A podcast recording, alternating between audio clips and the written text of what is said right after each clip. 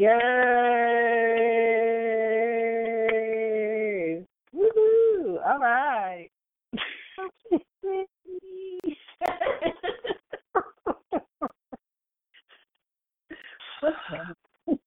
yes, what's up, Gooch? Yes, queen. Okay, you better get to Small City. hey, Pumpkin. Hey, oh, hi. How you doing? Or whatever. What's up? Nothing much, nothing much. Just trying to make it. The weather got me fucked up. Um, For you real. fucked up. This refrigerator in my house got me fucked up. Ah. I got a lot of stuff going on, y'all. G, when did your power finally come back on? It came on not today. What day? Was that like late Tuesday? Mm-hmm. Or what day was that that I talked to you? I think it was late Tuesday. It came on. Okay. That's Yeah. all right. Yeah, so late Tuesday it came on and then um yesterday I walked into the house and it smelled like like baby throw up. Mm. Yeah, it just smelled so bad. And so I called maintenance. It was like eight eight eight thirty at night. I called maintenance and I'm like, listen, my refrigerator is leaking. It got some stuff coming out the bottom of it and it smells rancid. And so he was like, uh, okay, like I guess I'm on my way. And I'm like, I guess you are. Like, come get this stuff up. It smells. So like you walk, you can smell it as soon as you walk in. So he fixed it. Apparently, when the power went out, it like um the the when they cut the power back on, the refrigerator back up, but the compressor did not, and so it was like evaporating all the liquid. It was just gathering, and it started Ew. to smell. Yeah, it's so nasty. And then when I walked in today, it still smelled like that. So I had to go old school, and I went and got me some ammonia, and I got me Mhm. one one of them little mops with the strings on it, and I went to work. Listen, ain't nothing like that because um Mr. Barack here, he got me fucked up again Oh, because Lord. um he got his new cage this week. And Oh. um at first I was like, Oh, I wasn't gonna crate train him, but then I was like, Fuck that, this motherfucker's gonna be huge. I need him under control. Yeah, um, right? No, he's an American bulldog. A bulldog, bulldog, bulldog.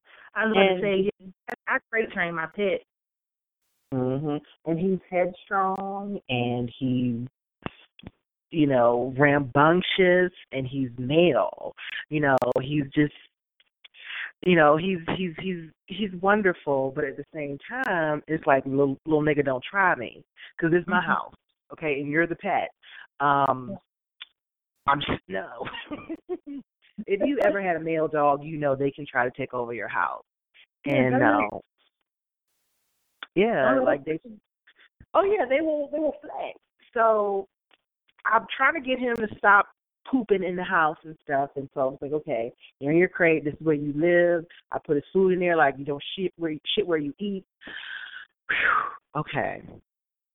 This nigga tried it. He took a dump in that motherfucker, okay? Crate? In the crate, yes he did.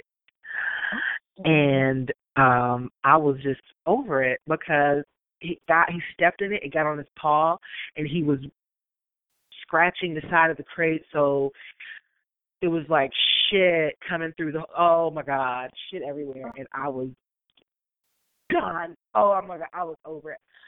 I put hands on my pu- on my puppy. Like we boxed cuz I was like, "You know what? I'm not ever cleaning no shit up like this again." Right. ever. And we boxed. And so I taught him a lesson. I took all his stuff out of his crate, so he just has a mat in there and one toy. And um I let him out to eat. I let him out to go outside and poop. But for the most part, nope.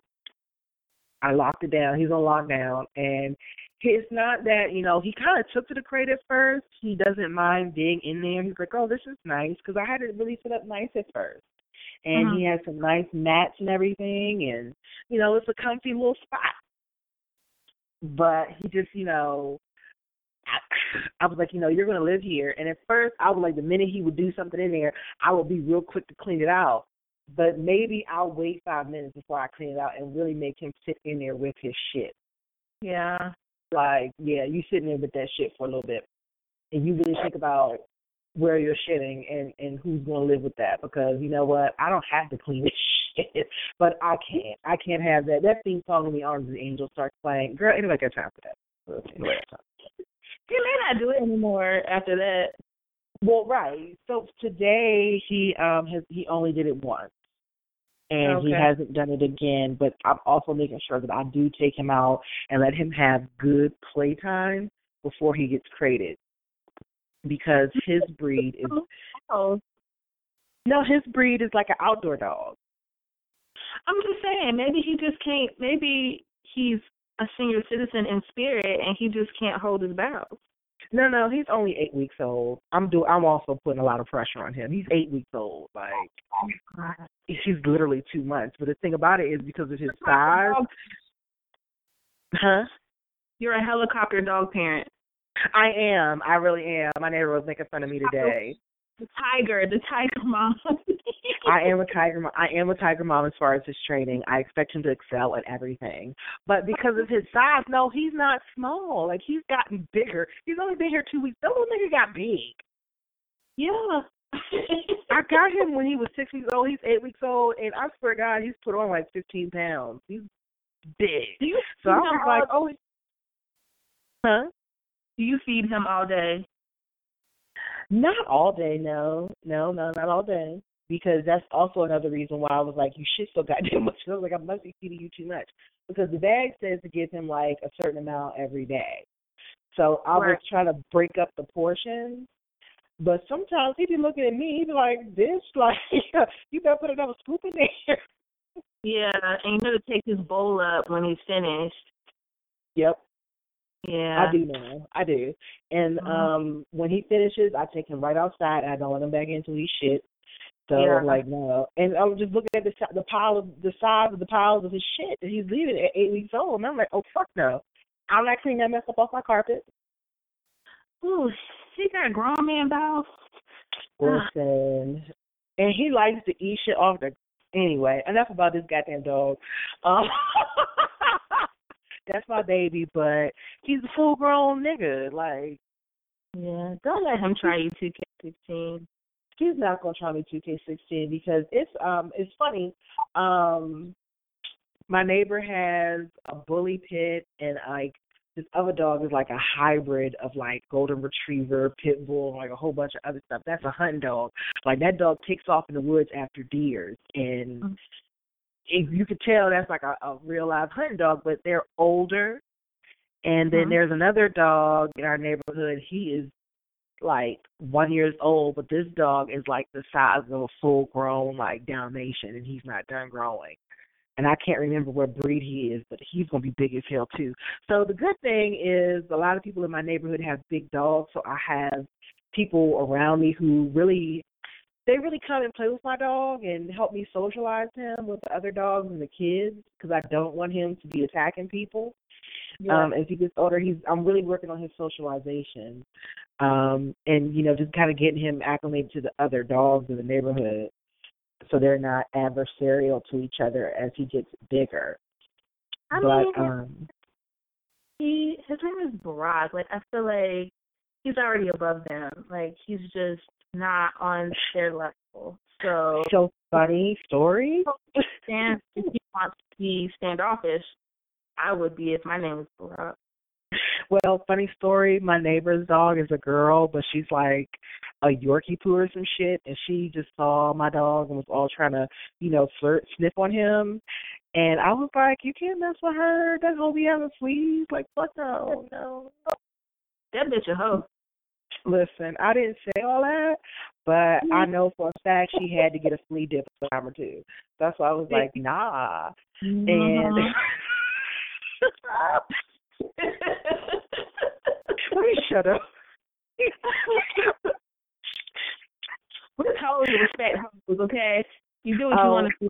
Right. Trust me, I'm a retired hoe. I'm whole positive, okay? All I'm saying is, is, you know, his name is Barack, and he's only fucking with these Michelles out here in these streets. It's not a Okay. game.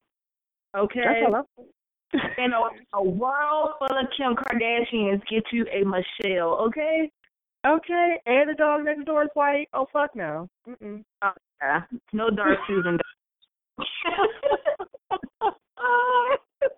know, no more cold I'm raising black. Listen, I'm raising black excellence. Okay, I can't of this shit. Stop.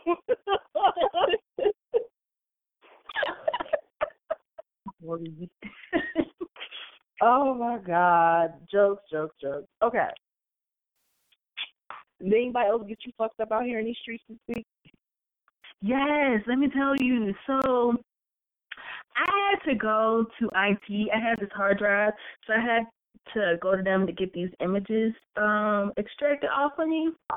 Mm-hmm. And uh, it's like a whole new process now. You have to walk down to their little lair and knock on the door and wait for them to answer. Mhm. You gotta sign stuff and all this. So I'm like, ugh, I hate these geeks. So I go in there and they're playing Tupac. Um, what's the song? How do you want it?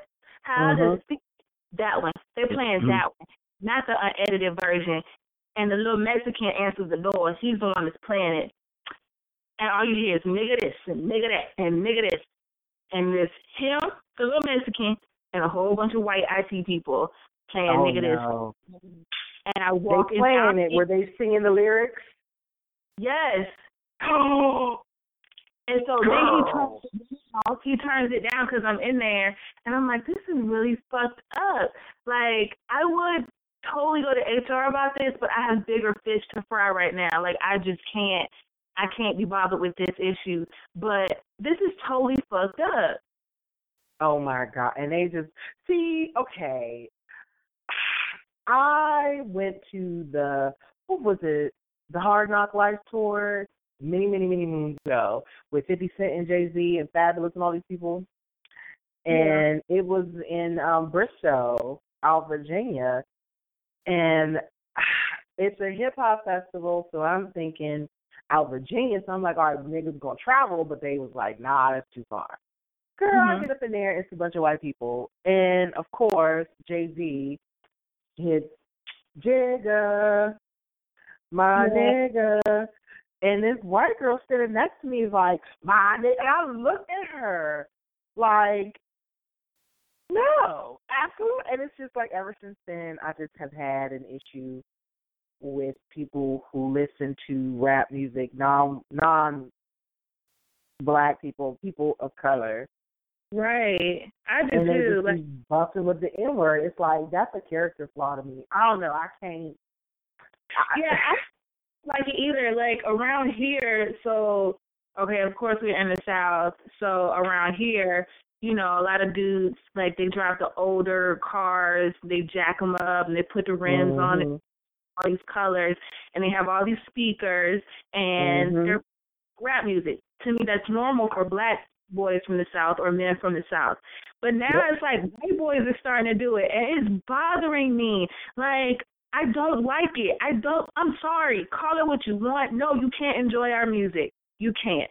You don't understand it anyway because you don't know what they're talking about. You've never experienced anything they're talking about. So no, you can't listen. You can't participate. That's just how I feel. It it it infuriates me. It really does. And then I know you're saying nigga when you're not around me. I know you're saying it. Mhm. Well, see, the thing about it is, for me, is like if you're going to participate, I need you to have reverence for the culture because um a long time ago, the very first Real World. I don't know if anybody remembers uh, the cast. It was Kevin Powell, who's like a congressman um, or a councilman in Brooklyn now. Um, he he was on it. Huh? Was this the one with Tami Roman? No, honey, the very first one with Heather B. and um Kevin Powell and Eric. The very, Yeah. very first. It's Um, like thirty years old, but it's like the first real one. I remember Heather B because she couldn't catch a deal to save her life. Oh, ahead. girl. all glossed down, honey. But Heather B, she's on the radio with Sway, so you know, I still dig her up. I love Heather B, and I remember she had a crush on Larry Johnson, but I digress because I'm making my point. Um, he was talking to the white boy Eric, and Eric was the white boy who did the dance show on MTV. Eric's dance moves and stuff, and he used to do the black dances, and you know was all into hip hop and stuff. And uh-huh. Kevin had a problem with him, and Kevin was like, "Young, like you walk around, you know, wearing my culture," and he was like, "What do you know about black culture other than basketball and rap?" Right. Like, have you read Zora Neale Hurston? Do you know who um W.E.B. Du Bois is? Do you know, you know, what the talented tenth is? Do you know about, you know, slave narratives and what that means? Like, do what do you know? And right. it's like, you know, back then he was the angry black man because he was questioning, like, no, like this is not a game for me. Like this is my culture. This is who I am, and people live and die because of it. Right. You know what I mean? Like because the police see you dressed in hip hop apparel and assume that you're a criminal. You know what I'm saying? Like, no, this is not a game and you're just coming in, you're, you know, using it for the moment. You got your little show on TV. He's like, How many niggas in the hood can dance better than you? And they're never exactly. going to be on And that's and the thing so, about these videos that have been popping up lately of all these that quote unquote white people that caught the beat Mm-hmm. No, no, I'm not celebrating you. You don't get a round of applause because you caught the beat because you can do this dance and you're you're being celebrated and there's a hundred other black men and women that can dance way better than you. Like no, I'm not I'm not celebrating that. I don't share the videos, I don't comment on them and I do not like them because no, you don't get props. You know, so that for me, my thing is it's like if you're in my culture, it's like, you know, I remember I made a post because like I said, I have people in my life who are Caucasian. I love them dearly. But, you know, some of them um may or may, may not be in relationships with African Americans. And my thing is like when Mike Brown is happening, when um Philando Castile is happening, when um did I say his name right? Philando. Okay. And um when um Terrence Sterling is happening, why aren't you comment, commenting? How are how do you right. stay silent with this and you have children who are half black? Everybody you know, I remember so it's time to be a nigga. Girl, I remember I was in Baltimore working at this restaurant and this lady, she was white as the driven snow and her son was clearly black. He was dark, like darker than a brown paper bag and he had big curly black hair. He was just the most adorable little boy. Mm-hmm. But he you could look at him and you could tell like that little nigga black. Because I yeah. we were in Baltimore, and I never forget it was this black dude in there. You know niggas. He was like, "Oh, that little nigga, what's up, little nigga?" Like, like I bust out because it's real. Like you live in Baltimore, ma'am, and you right. have this black ass son. And I remember I was like, "Yeah, her son." I was like, "Oh, he's black," and she was like, "Well, like he's half white too." I looked at her like, "Bitch, he black." black. like, tell you something yeah, clearly he's like he could he made like a bunch of Spanish people gonna walk up to him and start busting out Spanish or Portuguese. That's yeah. a given. But at the end of the day, in Baltimore, he's black. Right. And I was like, you're not helping him no. by well, he's half white. Like, cause don't nobody care about that, does he? right. Especially if you're not around. And if you are around, it still means nothing. And right. I was like trying to break it it down for her. She's like, him. Right, because she's like, his dad, you know, he's black, but I mean, everyone keeps running up to him and saying he's black. I'm like, girl, because he is black. And I'm like, first of all, what's wrong with being black? Why are you right. acting like someone insulted your son because they called him what he looked like? That was that's the first thing you have to stop doing is reacting like that when somebody calls your son black, and don't teach okay. him there is anything wrong with that. And then too, right. I was like, well, let's play this game because she had her nephew, um, other little boy there, and he was white, her sister's son. He was mm-hmm. all white blonde hair, green eyes, and just a white male. And mm-hmm. I was like, say for instance, they go out joyriding one day. They like they don't even steal the car. Their friend comes around and like, I just stole the car. Come ride with me. I said, how are you going to explain to his son, your son, that if they get caught, his cousin is not going to do any jail time, but he's got to do six months. And maybe the right. boy who stole the car was white too. And everybody gets community service, but your son has to go to jail. Right. He has to do six months in juvie. And he didn't even steal the car; he was just there. How do you Right. explain that to them? And she just was like, "Well, I, I was like, see, even back then in my twenties, girl, I was always, you know, woke. yes, honey. It was. It's just that this going to a HBCU. You always gonna be woke, and I was. I mean, it was just. It was just little things like that where I noticed. You know, like I like if somebody referred to her son as black, she's like, "Well, he's half white." I'm like, "Girl, first of all, I need you to stop acting like black that. is an insult. Right. It's not an It's insult. he's bad black, word. Like, girl. right? Like, well, he's half white. Like that makes half a difference. It doesn't. And No, so for me, that's black. my thing. Yeah, it's like if you're going to be in the culture, no more than just black people eat fried chicken. And I mean, I've even had white people, you know, who were hood adjacent, try to say, "Oh, well, you not black because you know." I was like, well, first of all, motherfucker, I'm from the suburbs. I didn't grow up in the city, and I grew up in a black suburb. At that, you don't tell me how. You don't fix your mouth to tell me how to be black. Right. Oh, you're not like those black people. Oh, you know, you're so articulate. You're so Girl. articulate. You speak so well. Like, you're so boy, smart. You read books and stuff. You know, regular black people don't read books. wow, you really know how to pronounce that word? And it's like the fuck. Like, I mean, and then in Baltimore, it was very, very, very, very, yeah. Because some, I mean, one of them they would just be like, "Wow, like you're not from around here, are you?" And I would look like, "What are you talking about?" They'd be like, "You Mhm. just, you're different." Like they'd be like, Mhm. "You're not from around here," and I'm like, "That's rude." Yep.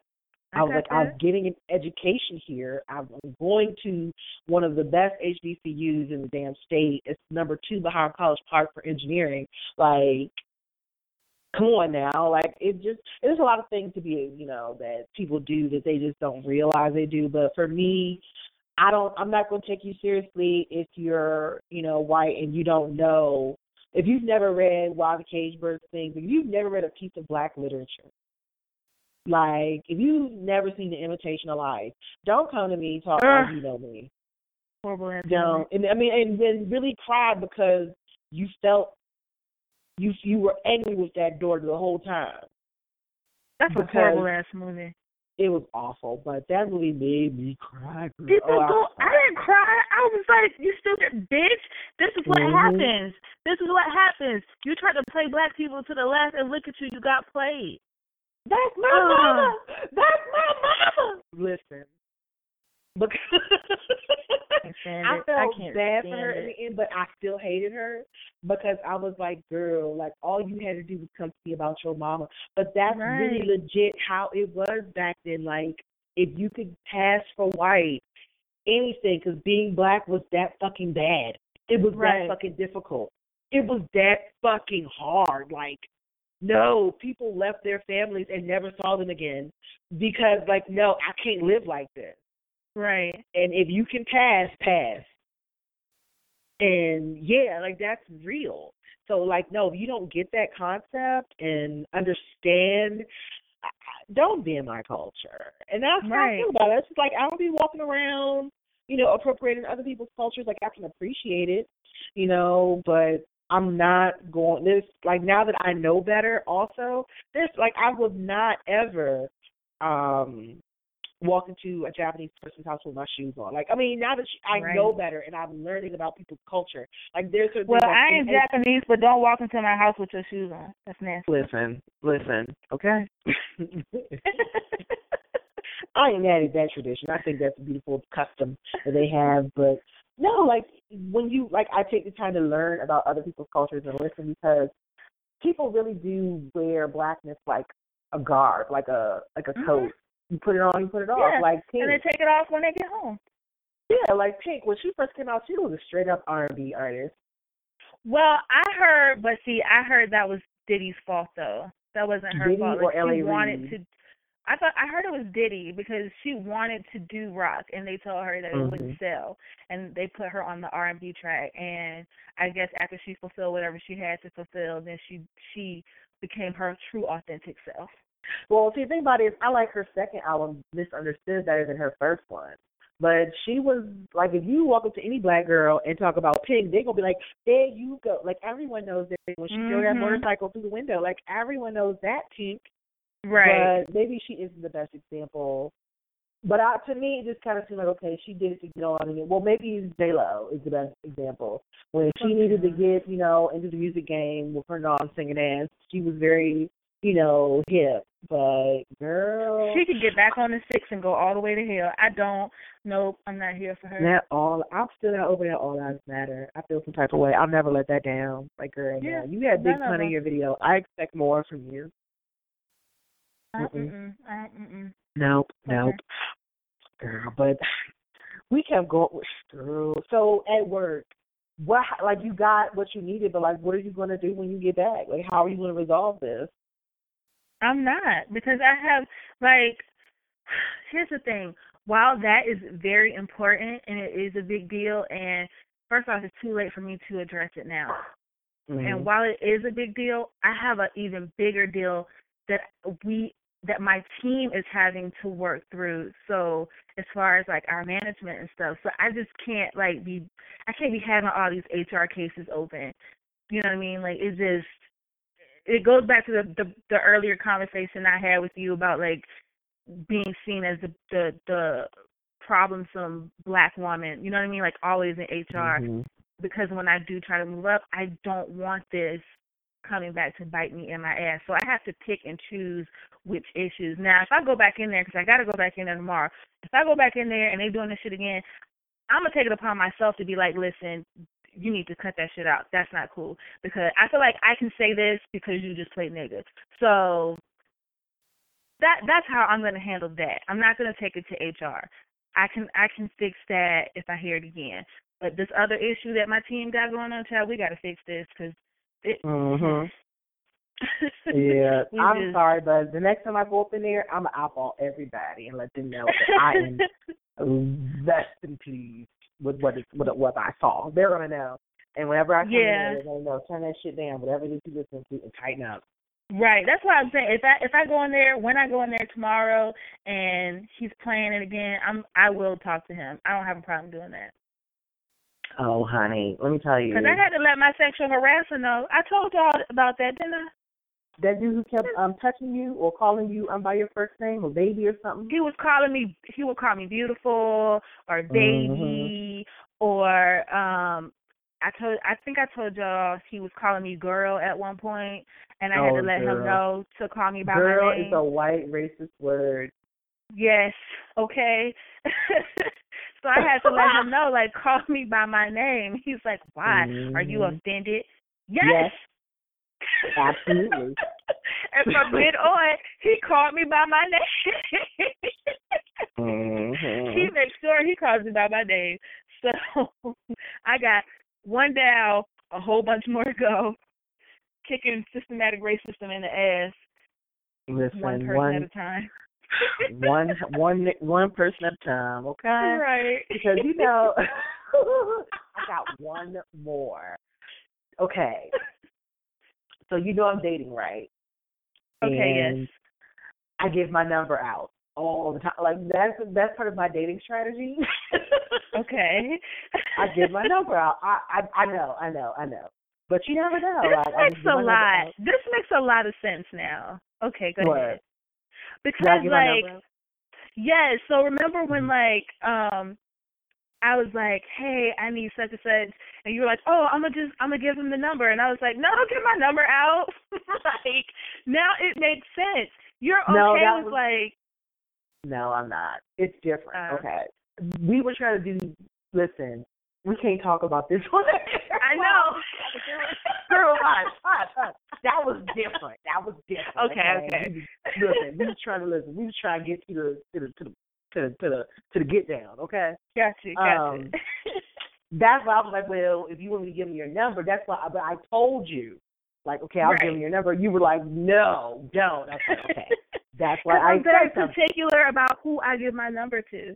Right, and that's why some people are not. I'm particularly who I give my number to, out to, but because I'm dating, I just give my number out to guys who, you know, either I approach or who approach me. I'm not turning anybody down as far as being able to contact me because my block game is strong. I will block So wait, so- phone.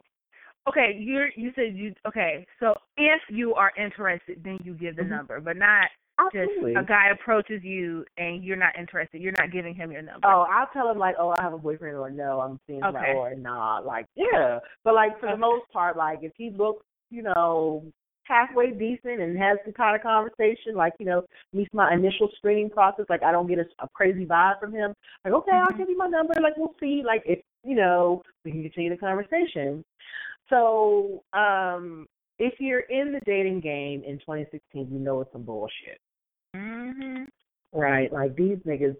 First of all, it's a lot of hurt niggas out here. Okay, I used to be on the sugar daddy track, but I was like, I'm tired of the sugar daddy thing. Number one, number two, I'm physically attracted to men in my own age group. Right. I I've dated older men, but they didn't look older. Like Mhm. they may have been forty something, but they could pass for like thirty seven. Okay. You know what I'm saying? Like you can't be bent over and like have bad knees and no, no. You gotta, you gotta keep your shit together. You can't struggle with a cane. No. Listen, I'll kick that cane off of under you and beat you with listen. I'll listen. I'm terrible. But anywho, so I get a text. Okay, here's the thing. Normally, like I'm very upfront with, with dudes, like when I'm dating and I'm, you know, interested. I tell them first and foremost certain things. I'm only entertaining dudes who I can be serious with. Mhm. If you're not serious, I'm telling you now, I'm looking to be serious, so don't waste my time. For the Right. most part, I've been fairly successful with this approach because nine times out of ten, what will happen? Either the dude will stop calling and stop texting me, which is fine. I've learned to deal with that whole thing. I realize if a nigga stop texting you, stop calling it, nine times out of ten, he's doing me a favor Right. because he knows I'm not trying to do all that. I'm just here for this, and you know, there's that. Right. Then there are a lot of hurt niggas out here, like, oh my gosh, I've dated dudes, they are so goddamn hurt. They just don't understand. Like, how could she do this to me? And it's like, my nigga, pull the fuck together. Right. Like, some of these Pull your dudes, like, up. they, you know, get their heart broken or it doesn't work out, and they literally like. There are a lot of dudes out here who are baby mamas in spirit, and it's terrible. Okay. Then it's the mm-hmm. niggas that try it, the perpetual line steppers, and this is who got me fucked up because I was sitting in my room minding my business, and a text comes through my phone, and I'm thinking it's my sister or like my friends or somebody with plans, and it's some nigga talk about some yo. I was like, don't do this because what ha- happened was I approached this guy like, "What's up? Like, I see you out here in the streets. I'm liking what I'm seeing. I'm I'm curious. I want to know a little bit more about you." Mhm. And so we had a couple conversations, and you know, he came out like, you know, I'm I'm serious. Like, I'm only, you know, trying to date people who are doing, you know, this and that. You know, so it's for all intents and purposes for me, this sounds like a productive conversation. Like, okay, it sounds like we could be at least on the same page as far as we're not going to bullshit each other. We're going to hang out, spend some time together, and then from there we'll decide if we want to take it any further. And that's just Mhm. pretty much what I'm on. Like, I'm like, I don't, I don't want your money. Like, I'm not asking for money. Granted, I'm not going to turn down no meals, but for the most part, I'm only asking for time. I'm not Mhm. asking for anything other than time. And a Mhm. lot of these dudes, when they hear that, they're like, well, oh, well, you know, I got laid off the factory last week. And I'm like, motherfucker, you better get on this Groupons and flourish out here with these activities. Like, I don't understand. Right. It doesn't take much but an imagination. It literally, like, I have planned dates. And I went to Living Social and I found shit that we could do for free. Right. And I've had a blast. Like we like I've had to like meet me here and let's go do this and like we've had fun, like just off the free ninety nine. Keep Mhm. a keep a little um portable chair in your car and a blanket. Mhm. Anything goes on a Saturday. It's all good out here in the streets. Listen, it's so of simple. A lot of museums are like free. free, So I know around here, so you can go to the museum, then you can pack a picnic Mhm. basket, take your Yep. ass to the park, lay out a blanket, put some fruits in that shit, put some uh just- get you some cheap ass barefoot wine. Like it's Yep. not hard. For twenty dollars you can you can flip can a date out. so nice. Right. Like come Ball on, out you're on not $20. Trying. You're not trying Right. all. Right, and it's like my nigga, like I'm not at like just bring your conversation, bring your your best conversation. Right. I'm not can- asking forty nine cent ice cream cone from McDonald's and let's walk on the strip. Like you're Yep. not trying. You're not. Right. It's really simple. Like just have a good conversation. Like for me, a good conversation, I'm hooked. Yes. If you can keep me engaged, like we can talk about stuff, if we can laugh, if we can exchange ideas, if we can really like just talk, I'm hooked. I like to talk. I like talking. I'm hooked if we Mhm. can just talk. Trust me, sex is going to happen. Mm-hmm. I don't have no qualms about fucking. I'm not prudish.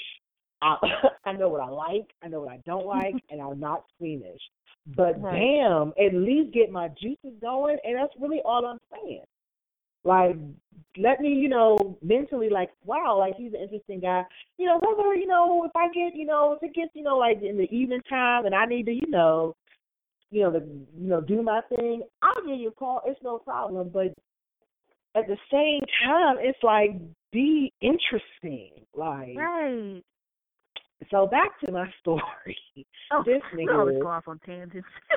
I know, I know, it's all good though. But um, we were we had a couple conversations, and I was like, okay, well, when am I going to get to see you? And he was like, oh, well, we can do something this weekend, no problem. And he was like, you know, I can cook, and you know, I was like, you gonna cook me something? He was like, I'll fry you whatever you want. And I was like, yeah. So I'm excited, like I'm about like this is gonna cook, we gonna kick it, whatever.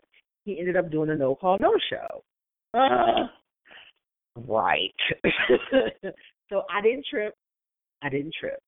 I didn't trip. But he did send me like this little fluke ass text the next day, like, "Oh, I'm sorry, stuff happened with family and this and that, and um, you know, whatever, whatever." And I was just like, "Okay, well, I'm sorry, things are happening, and I hope they get better." But I was Mhm. like, "Please don't waste my time." And he was like, "No, I respect time." And. I said, "No, you don't respect my time." I said because you could have told me that you weren't going to be able to, you know, make it when I sent you a text to confirm that we had plans. right. So I was like, uh uh no. Because you So- could have stopped whatever you was doing to reply. Like you weren't doing something Mm, it wasn't that deep. It just wasn't. Right. And it never will be that deep. You got the text. Right. Because we are all attached to our phones. right. So my thing was like, all right, I unless just played it cool. Right. I really didn't trip because I was like, you know what? I only had two conversations with this nigga. He Oh, said he was serious, but this was the most unserious thing The he lie detector revealed that that was a lie. Right. So I just like I didn't even I wasn't even upset. I told him how I Mhm. felt right then and there when he texted me like, "Don't waste my time." And he was like, "You're right." You know, he he made the comment like, "I'm sorry," and I was like, "Don't be sorry, be better." Don't Like, I'll- be I'll- careful. Right. Like, I, I don't. No, you know what you did. So you're gonna catch this fade real quick, and I'm gonna move on. Right. But then he texted me like this was like two months ago. And he texted me like, yo, and I was like I was thinking like, who the fuck is this? Who is this? Right. So then I was like and I couldn't remember who it was, so I was like, Well, you can greet me better than this. Because anybody who sends me a text like, "Yo, we not cool like that," I'd be like, "Oh, you can do a much better job of greeting like this." And I do Mhm. make make sure that I'd be like, "No, you have to properly greet me via text, or if you pick up the phone and call me, either or. You have to Mhm. properly greet me. I don't play games with these little niggas about that shit because they Right. just too casual and flippant with it. Right. And so I was he was just like, um, "Hi- good evening, how are you? I was like, well, I'm fine, how are you? So, you know, we start a conversation and he starts to come back to me like who it was. And he's like, Oh, so what are you doing? I said, Well, you know, we just finished eating dinner because it was Sunday. I was like, We just finished eating dinner and um getting ready to wash dishes and he was like, Well, what'd you have? So I told him what I made. And he was like, Oh, I want a plate and I was like I started like people in hell want ice water. Right. I started to say that, but I was like, um, how you just going to start the conversation and then start asking me for stuff like, Two months later. nah. So right, and so he pulled some little like, I want a plate. I said that's cool. I want twelve million a donut. And he was like, I got you, or whatever. He was like, just come twerk for me every Thursday and Sunday. Now, I didn't know if he was playing or if he was serious, but by then I had had it. Because I was like, first of all, come twerk for you on Thursdays and Sunday, boo. Those aren't even girlfriend hours. Thursday and Sunday, and you know I have kids, so Thursday night I'm doing homework. Sunday night I'm getting ready for Monday. Get the Mhm. fuck out of here. Like you ain't Right. for real. And I was like, this nigga not serious. I was like, he don't take me serious. So I just replied, I'm not interested in what you're offering. Yes. And never heard from him again. Good. But I was more offended. Not because I really truly dislike when people like when you do stuff like that, like do a no call no show, and then try to text me like a month later like nothing happened. I don't like people like that. Right. I don't like that kind of shit. Like, no, you know that you know at the minimum you could have been. uh, For me, it would have been like, you know, hey, how you been? Sorry, I went and you know took care of my business, but now things are you know together. I want to catch up with you. You know, maybe get a rain check. That for me, I would have gave him a second chance if he approached it that way. And I would have respected it a little bit more because it's like number one, you're acknowledging your behavior, Mhm. and you know at least and you off redirecting it. Right like this is how i plan to make things better so i can you know Mhm. kind of trust you a little bit but when you offer me thursday and sunday to twerk. my Boy, nigga, you get. i was like i'm not interested in what you're offering like fuck no and i'm just so glad that it didn't devolve into any like he got the message right then i don't know if he was playing or not but i was like mm you got me fucked up right. Like, Mhm. You just don't know. This is not. And this my thing is like because you took so long. it was Because I last talked to you two months ago. The first Mhm. two days of us talking, you ain't allowed to play. You got to come Nope. correctly. You got to come with all seriousness. You have to come with the Mhm. corrective action plan. Or else we don't need to be talking because I'm too grown and I have kids and I have a job and I have a mortgage payment and we ain't got jokes right now. We're not Listen, playing. jokes don't don't put gas in the car Right. Okay. I'm trying to build. I'm not trying to. This ain't comic view. Okay, your ass. Okay, I was like, mm, go somewhere and tear your ass because you tried it. Not tell your and- ass.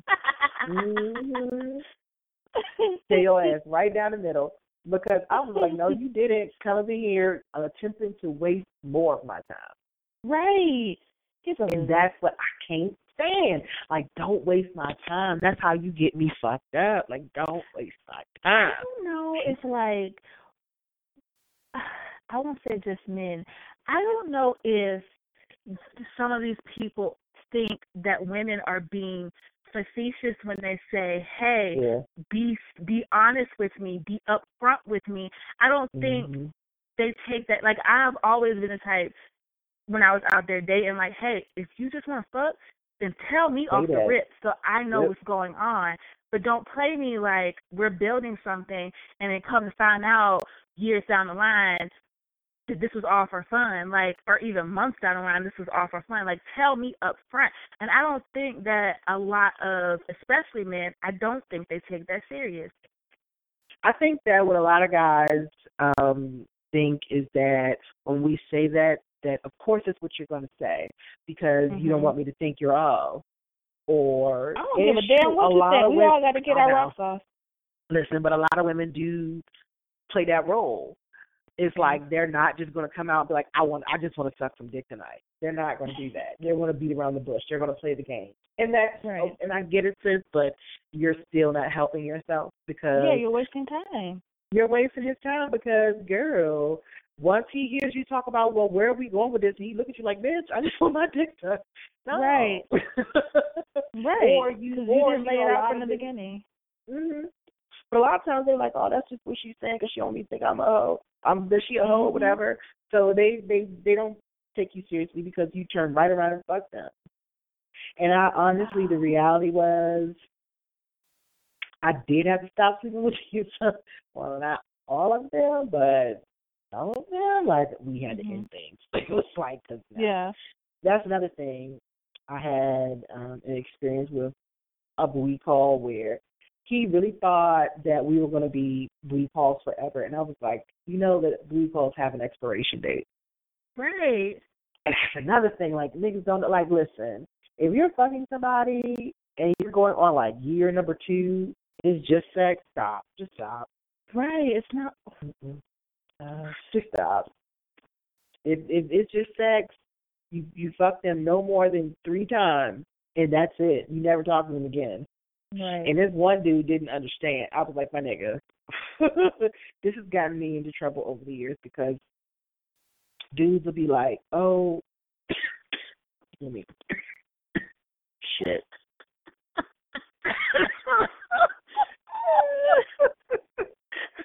Hold on. I had this nigga. It was so. It was awful. He was all kind of like, yeah, I'm trying to give it to you, whatever, whatever. He wanted things to be casual, and I was at the time I didn't have children, so I was like, oh, you want to be casual? I was like, oh, okay, fine. Mhm.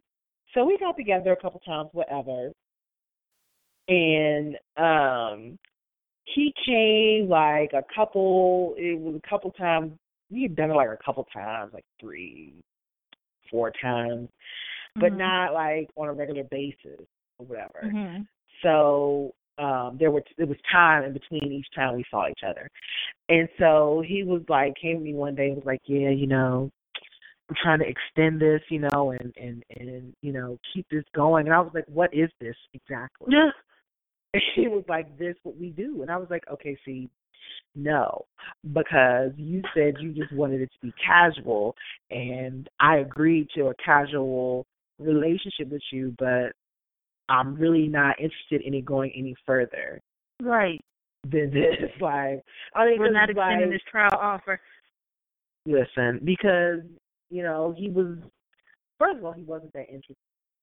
Number one. Number 2 Mhm. I wasn't really all that excited with him or his sex. So it was just like, okay. After a while, I was like, okay, I'm just fucking this nigga to be fucking him, and I was like, I don't have time for this. Like, I've Oh, got papers to write. Listen, I've got papers to write. I've got clubs to attend. I got ass to shake, money to make, chicken to bake. Like, I've got things that need to, you know, happen here in these streets. And so I gave him this walking there. Was like, you know, we don't have to do this no more. And he really was just offended. Like, what? And I was like, Why are you so mad that don't nobody want you right now? I'm sure someone else does. it was like, nigga, just go fuck somebody else. Right. It could all be so simple. Listen, it's like these dudes, they complain about women. And yes, women are wishy washy. But these niggas out here, they don't know what to do. And it's sad because like I said, like they just have not evolved. A lot of dudes really think like you're just gonna get a woman, you're gonna settle down, she's gonna take care of everything in the house and you just bring home a check. And it's like, no, it's not how any of this works. You need to have a conversation with her about how y'all gonna live Mhm. and listen to what she says and take it take it serious. and a lot of it they don't know how to build or have that conversation. And it's just strange. It's strange. It's strange. mm mm All I know is I just couldn't believe he texted me and I was like But anyway, let's get into our show. like, who is this? I don't. I don't know. I know. Listen, I played the game. I did, but it was just me, you know. It was really just me kind of, you know, I guess because I'm a sage, sometimes I have to reaffirm what I know. And I Mhm. and it it can be consuming for me. It Mhm. can, but it's like I know it's bullshit, but sometimes I just let motherfuckers bullshit. Yeah. Just entertaining. You know? I just got it bull just to see. And once it's the bullshit, that's when I was like, oh, no. Mm-mm. I don't mm-hmm. entertain it. That's one thing also, too, I think, because I do that, I'm way better at detecting it and shutting it down. But Yeah. still, I want to get to the point where I just like, okay, girl, you see it coming. Like, just walk away now. But I always got to just, you know, pluck one more string. Pray for me, y'all. Pray for me. Okay, girl, you see the time. mhm. Keep going. Let's get into Queen Sugar. Girl, uh, So, okay, how awesome was yesterday's episode? Okay, so y'all know me, and y'all know I've been hating on Ava. I wasn't seeing it for her, but she delivered. Okay, she delivered. That show was so good. It was. Oh my gosh, I watched the whole entire time. Like I didn't start playing on my phone. I didn't walk away. I I paid attention the entire time. Like she Mhm. evoked so many emotions. I wanted to slap Charley a little bit. I, I okay. just wanted. Uh, take it from the top. okay. Well, um from the top is um Ralph Angel getting a visit from his parole officer.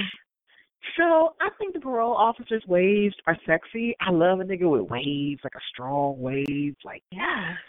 Like you know the, the waves Low so cut strong, like season with the deep waves. Something to snatch up your Beyonce. Yes. like you know when a nigga got waves and his braid is that real nice where it like sticks up in the front and shit. You know what I'm talking about? mhm. Okay. So I, that's one thing about the PO I noticed. Even though he was getting on my nerves, I was like, he's not bad looking. Like he brown, he got some waves on him, you know, and shit. Like ah. so um, he was getting on my nerves though because I was trying to figure out. This was I, what I was trying to figure out. Was he in on the the Flim Flam scam? I don't think maybe. I don't think so though. Because I was like, okay, how was all this going on? Like the CEO told him to go down there and apply for the job, and it's like, did he do it because he knew the dude was hiring convicts, or did he know because that's he's getting a cut, he gets a cut? No, I think it was. I this is how I see it. That the owner of that business specifically like reaches out to POs like, "Hey, we hire Mhm. convicts here, right?"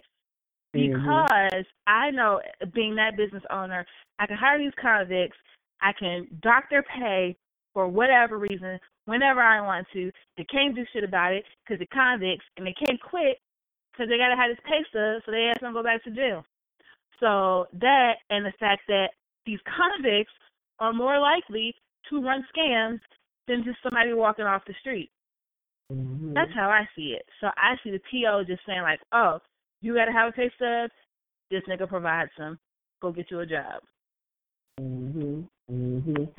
So I I kind of was giving him the side eye, trying to understand what the fuck was happening, but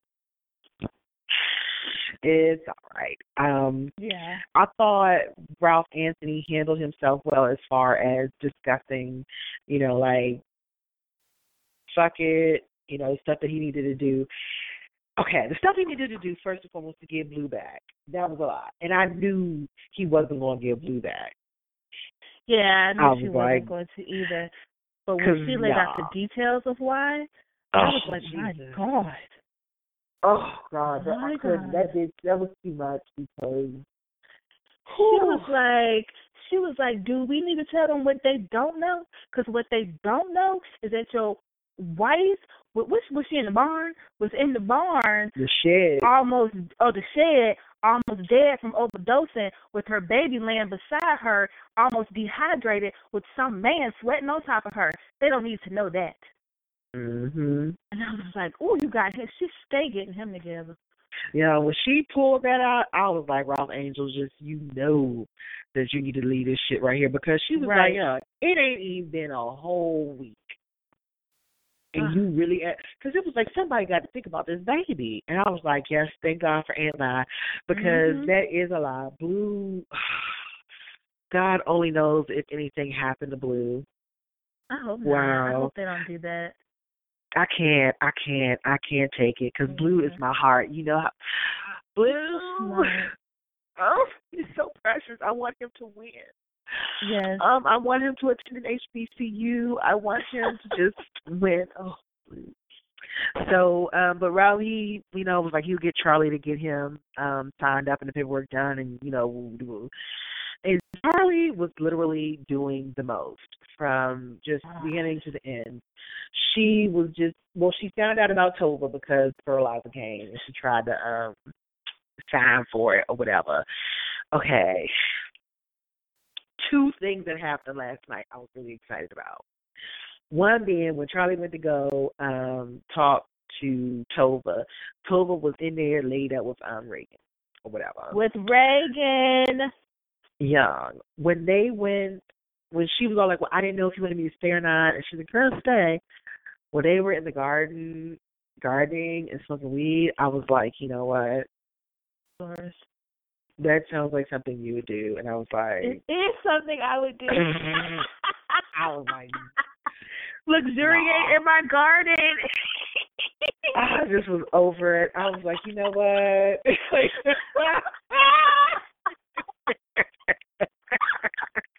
I was like, look at Gooch and Pearl. I I'm. I would be smoking weed, picking tomatoes. Like, come on.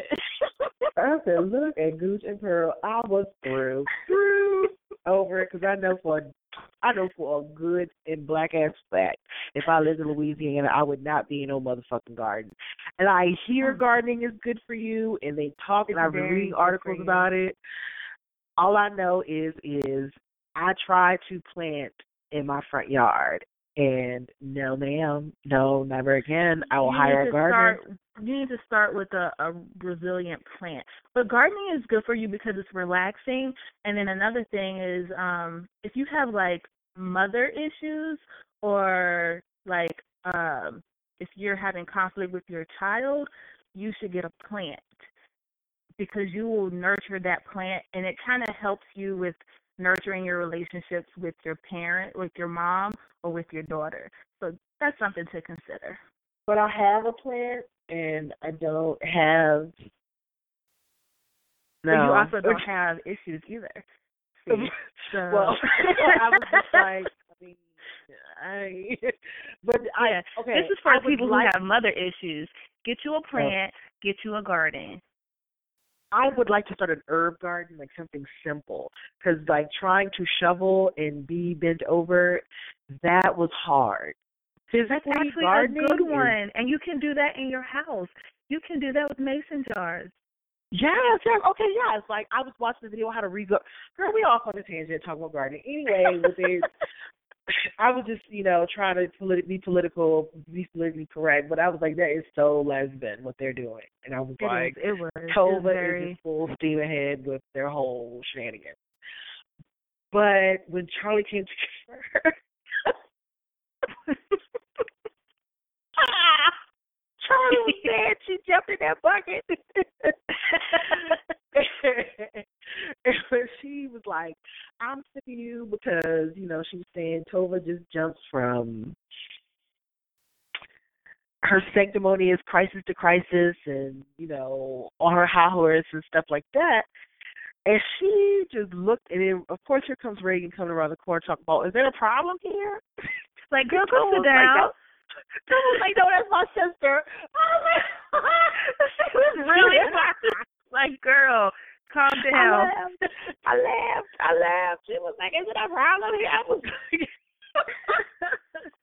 I laughed like shit, and Charley looked at her like, this ain't what you want. I was like, "Nah." Like, "Oh hell to the no! You better go somewhere and look her." She looked at her like, "If you don't get out of here," I laughed.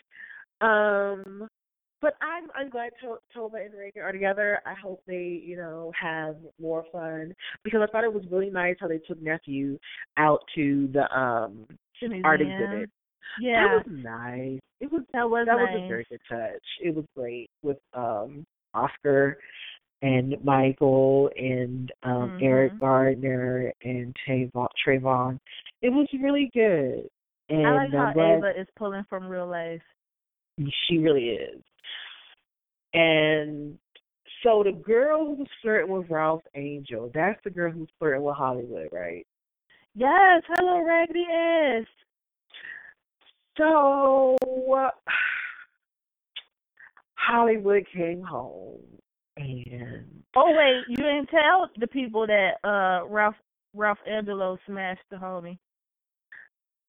the girl, the bride, Yes, They did it. Yes.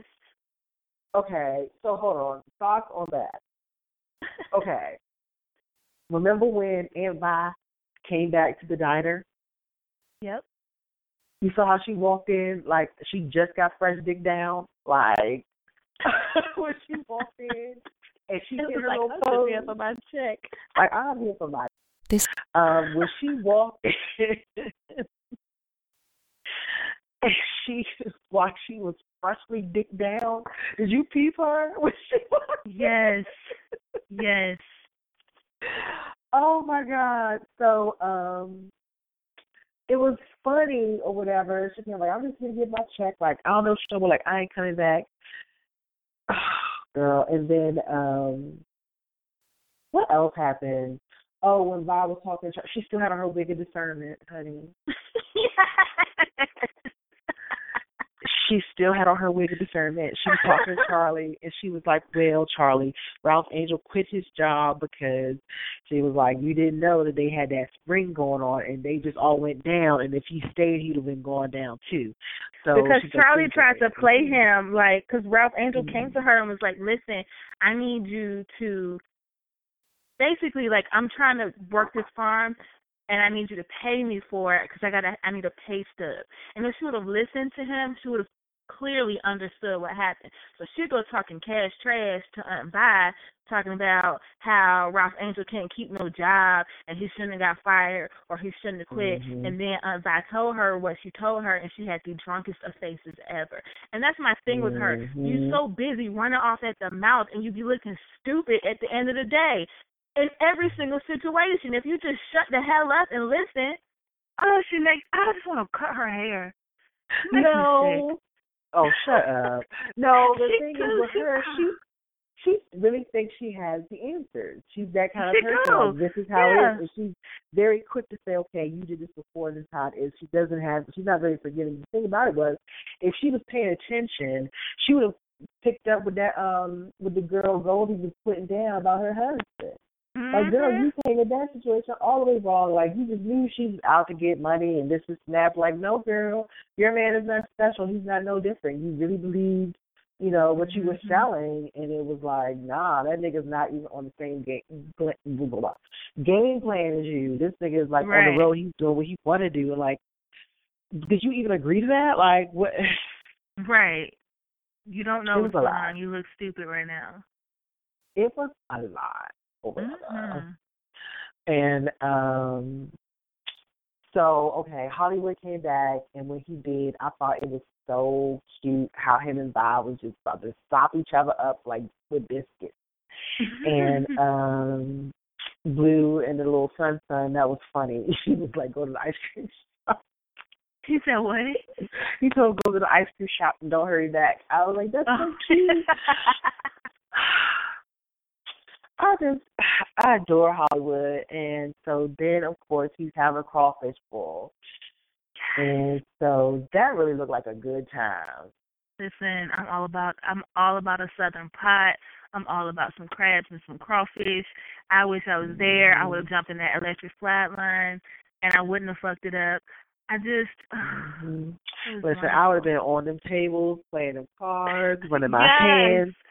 Honey, honey. I would have had plate on plate on plate and Yes. liquor. I would have had brown liquor that night. I hope not Broussard from Jackie. I don't want you going crazy. First of all. I am not gonna drink that panther piss, okay?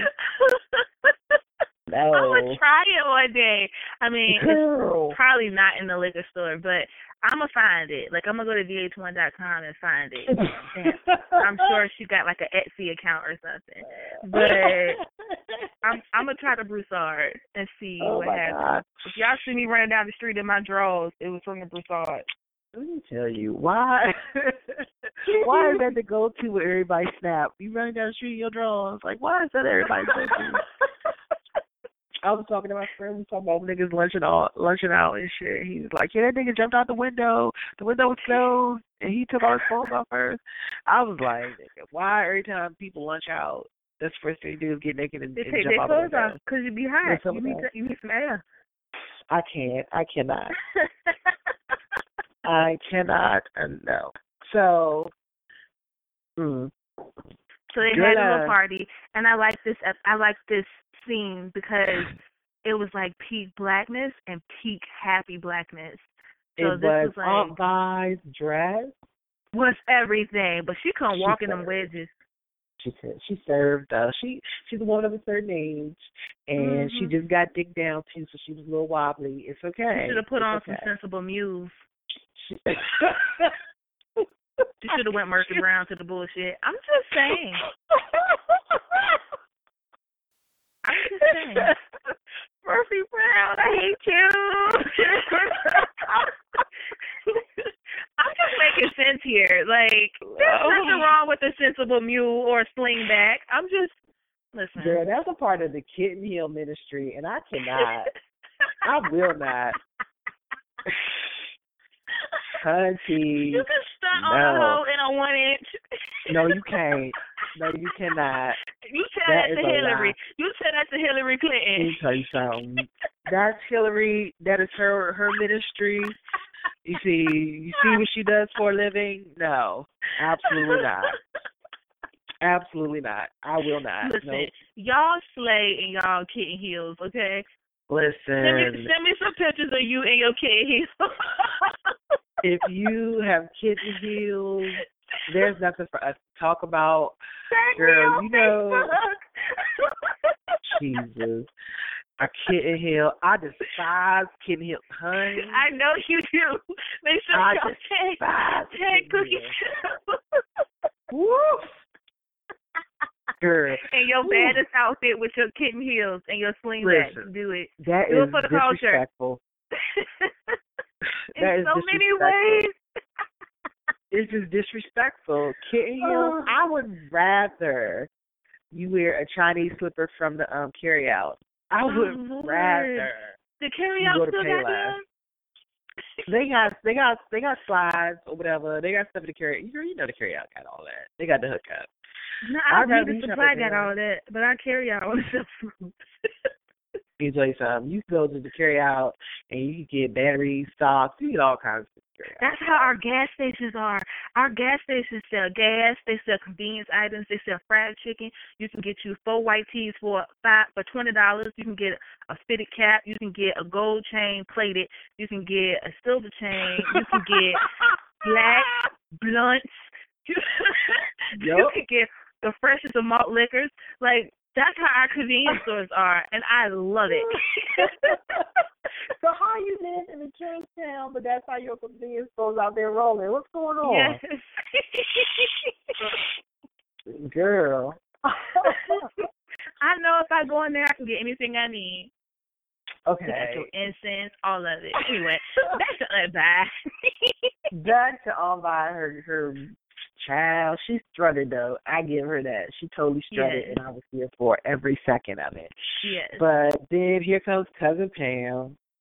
oh, cousin fucking Pam. up the party. And I watched um the week before last. I watched that episode again, and they did talk, and he did tell her he moved on, and was like, the only reason why I'm still married to you is because So you can get the insurance. It's because you need this insurance as you need your meds, and that's true. Mhm. And so I was disappointed in Hollywood because she was going through an episode, and something told me she was going to come and wasn't going to let it go because I guess her sister didn't come, Mhm. or something told me he should have left her in that hospital where she could have got treatment because she seemed to be far gone, you know, suicidal and all Right. that kind of stuff. Like, do not discharge her. right. she She needs needs to, 24 uh, hours. Supervision, right? Mhm. And so I thought, you know, he probably was just like, okay, your sister's on her way, wait for her to get there. And I guess if it's, I don't know what happened with the sister, but she ended up back off her meds clearly.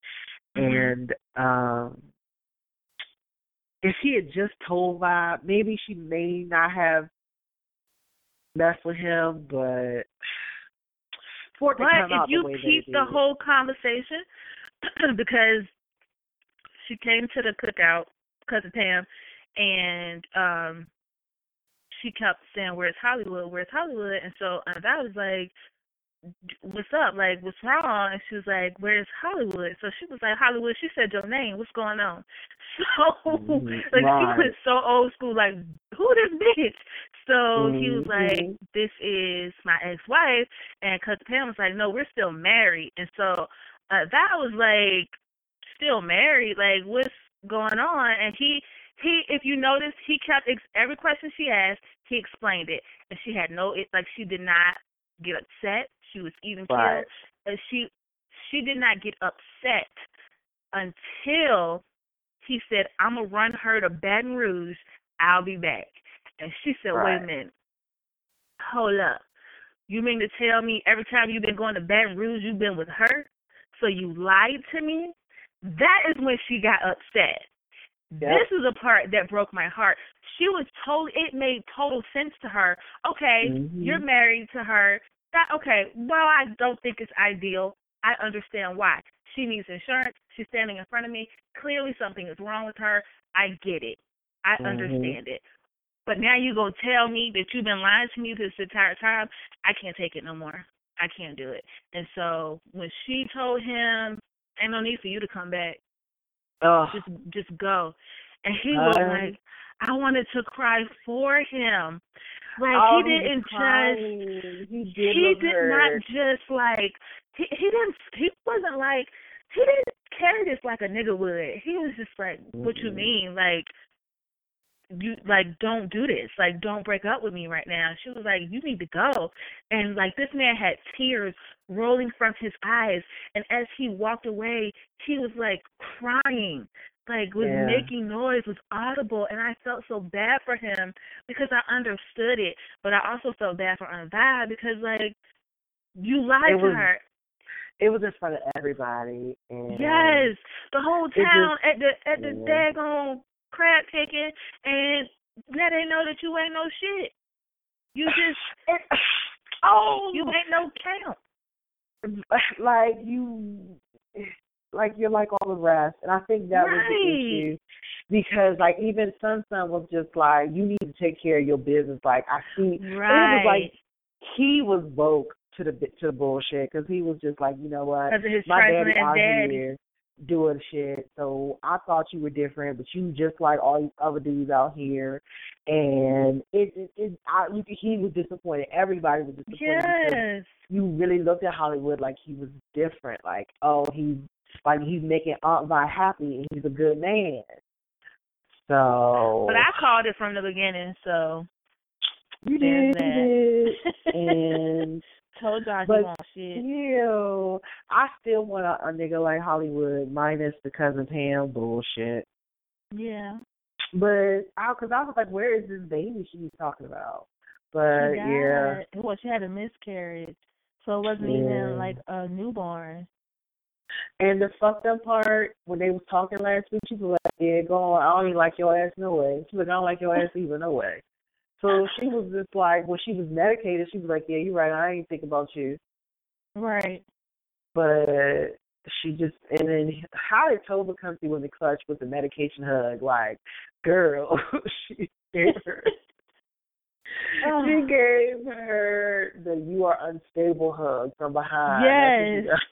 Yes. it's a good thing Charley was acting pressed about her having her son because if she didn't come, Lord, that girl, she and when she slapped Hollywood, all Vi was like, oh hell no. Right. I Oh. was ready to turn up for Hollywood. Like she shouldn't be putting her hands on you. This, and that's why I knew, like when she when he was explaining everything, like she Mm-hmm. was cool. She was like, "This makes sense to me. I'm okay with this." But when she Mhm. when she just found out he was lying, it was over. It was she over. like I can, time. you've been like you've been. It's not like you've been leaving it out. You've been lying. Like I still believe omission. You know, omission is still lying to me. Lying by but, omission. That's what he right. did. He lied by Yes, omission. that's still a lie told to me. But you told me you was going to Baton Rouge, and you did not tell me that it was for your wife. And the thing about it was he could have brought her with him. Because Yes. she just quit her job. So but if she if he did, she wouldn't have been able to say Ralph Anthony. Child, this shit. But Right. still he could have just brought her to the hospital and be like, look, this is my wife, but we not together because Mhm. you know she needs And I and, mean, then in the hospital. It's a lot Like- of people walking around here who's married but not with it. You know what I mean? They've been separated for years and Right. they just ain't filed the paperwork yet, but they have not been together for years. That's why to me it's Mhm. like, okay, that I'm not mad over that. And this It bitch look crazy. So Right, but it just it's just the way he did it and she clearly was unstable. mhm. She clearly was. But if he just told the truth, and sometimes like you just gotta lay it on the line. Just put your cards Mhm. on the table, and a lot of people don't know that. It's like you'd be surprised at how far you get, like, or if you just would just if he just showed her, Right. because it was times where you know he could have brought her with him, and he could have really Mhm. explained it away from the public eye. So when this happened, you know, they could have handled it a whole lot better. Right. But yeah, I'm just sorry that Vi was hurt. And I'm sorry that Hollywood hurt itself. He when he started crying, I was hurt. It was it's hard to watch a grown man cry. It That is. the most because men don't cry and so i thought this was really um an important detail that ava decided to put in because men don't cry they don't show their vulnerability and so to me this just this is like it's possible like y'all don't have to be so macho all the damn time y'all got feelings too Yeah, and if you love her, you love her. It, it is Right. what it is. And they love each other. Oh, it was so sad. But i want to see what her depression wig gonna look like girl. Oh, she gonna put that curly wig back on. Watch. Or is she gonna come through? Hold on though. Is she gonna come through with the scarf? Keep the wig of discernment on. Come through with the Oh. scarf. Eleven years of sacrifice. Yes, you better come through waiting to exhale. She For eleven years, I was your white woman. Let me tell you, you're the improper influence. Let me tell you something. She's gonna come through with the you, me, and she. Yes, what we gonna do, baby? Listen, and she's gonna have this. It's gonna be straight. She's gonna have this straight. It's gonna be straight. Whatever it is, it's gonna be the Yes. straight ponytail, or it's gonna be the straight bang and the straight. Yeah, watch. I'm excited. I need to see this. I I can't wait to see what she does, and I think she's gonna go back to a neutral tone, Mm-hmm. her her, her regular earth tone. I think. Yeah, But yeah, I I have high hopes for for Vi next week. yeah. Yeah. You can't be depressed with color in your hair. It just don't work. No, it, you're right. It doesn't work that way. It's not how it Mhm. works. No. So really quickly, the Green Book. You want to squeeze this one in? Yes. Okay, so we talked about this last week, and The Balmanac. uh, and basically, um, the Green Book helps keep African Americans safe on the road. This is from January tenth, twenty thirteen. Um, oh, so there's a, a, a I mean, a latest edition. well, this article that I'm reading about. Oh, oh, oh, oh, oh, okay. I thought there was a Uh-huh. 2013 version of the Green Book. I want it to be. I want it to be a 2016 ver- version. Yes, we. the Negro it. Motorist Green Book, an international travel guide, USA, Alaska, Bermuda, Mexico, Canada, 1949 edition. And I believe they had something similar, like in uh, Bermuda or the Bahamas, they issued a travel warning saying if Mhm. you're African American, if you're black, and you go to America, be careful because the police, you know, this is an issue. It's recognized. Wow. It's a, a worldwide issue. And um, was it the UN? Mhm. has been making statements about it, or was it the uh, ACLU? I forget, but uh, One of them re- acronyms.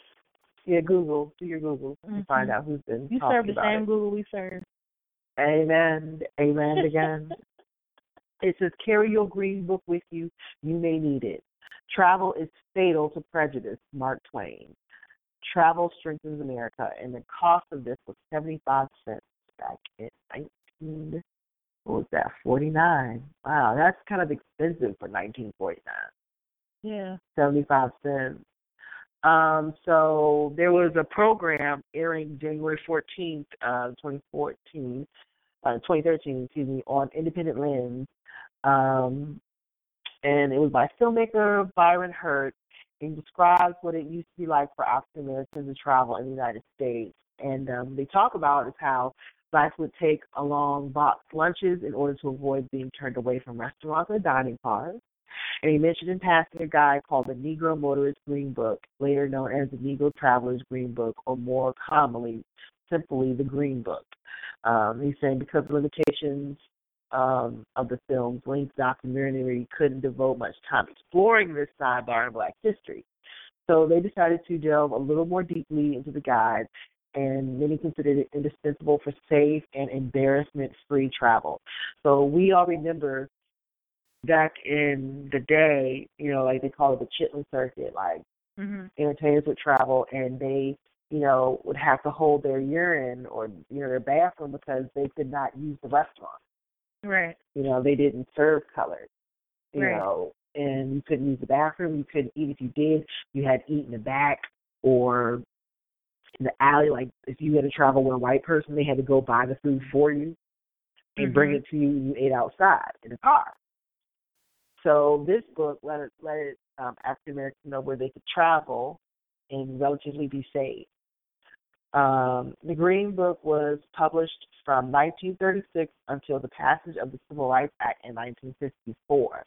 Um, listed establishments across the U.S. that welcome blacks during a time when segregation and Jim Crow laws often made travel difficult and sometimes dangerous. And you honestly I know a lot of black people talk about like black people we don't you know they don't travel niggas don't go nowhere and it's like you know what this is why because so they were afraid yeah and there you couldn't it wasn't because right. you did it, it like safe. you couldn't it's not safe and that's just like you know the lady in Oklahoma she was going to visit her friend and she got raped by Daniel Holtzclaw the police officer and if yeah. it wasn't for her, unfortunately, that case would have never got broken, and he never would have got convicted.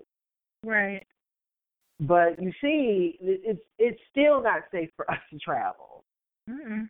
And um like there are certain states like I will not go to. Like I've been to Mississippi, I've traveled through Alabama, but no, no, there are certain towns and areas like no, I would not go.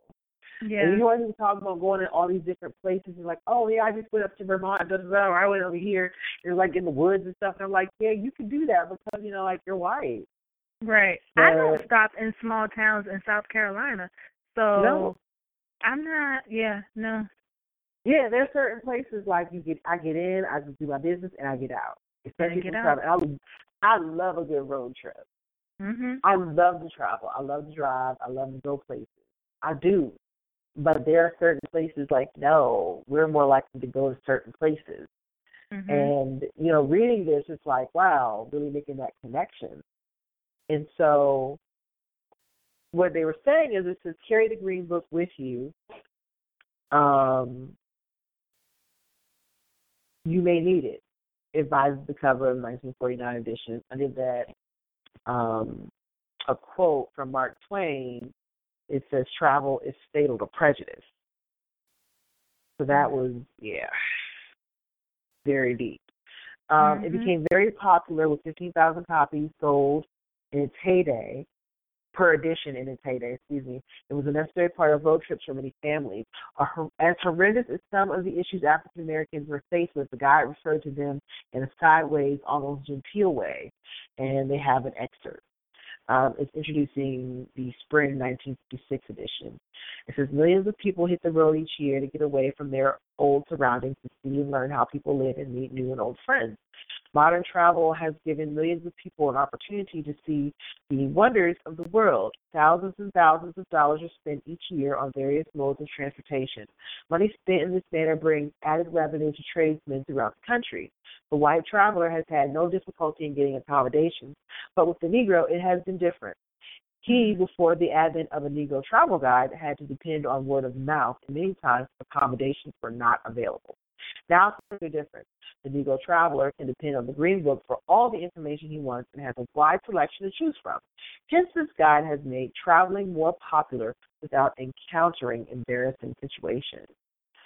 So the tone was the same throughout the guide's history. Um, the Negro travelers' inconveniences are many, and they are increasing because today so many more are traveling individually and in groups. Inconveniences, embarrassments, they abound to be sure, but the guide tended not to directly allude to the genuine dangers faced by black travelers in certain areas. The Green Book, with its list of hotels, boarding houses, restaurants, beauty shops, barber shops, and various other services, can will certainly help solve your travel problems, also wrote. It was the idea of Victor H. Green, the publisher, in introducing the Green Book to save the travelers of his race as many difficulties and embarrassments as possible. Green, a Harlem postal worker and activist, thought of the guide in 1932, and four years later, the first edition rolled out um, in the 19 uh, let's see the Vera C. Dashiell in the spring 1966 edition. The idea crystallized when not only himself but several friends and acquaintances complained of the difficulties encountered, oftentimes painful embarrassment suffered which ruined a vacation or business trip. Our leaders and educators look forward to the day when, as a racial group, we will enjoy the rights and privileges guaranteed us, but as of now, withheld in certain areas of the United States of these United States, excuse me. And looking ahead, a trip to the moon, who knows? It may not be improbable as it sounds. New York scientists is a New York scientist is already offering for sale pieces of real estate on the moon.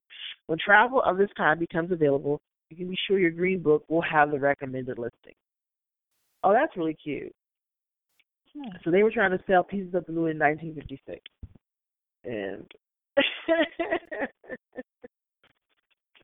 That's cool. So we need one of these now. I think that there are a couple different, like there's Travel Noir, and there are a couple other different groups.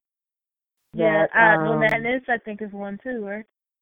Yeah, they they um, encourage African Americans to travel, Mm-hmm. and they are talking about you know different places and experiences. And of course, you know they've got that new business where you can buy your plane ticket on layaway.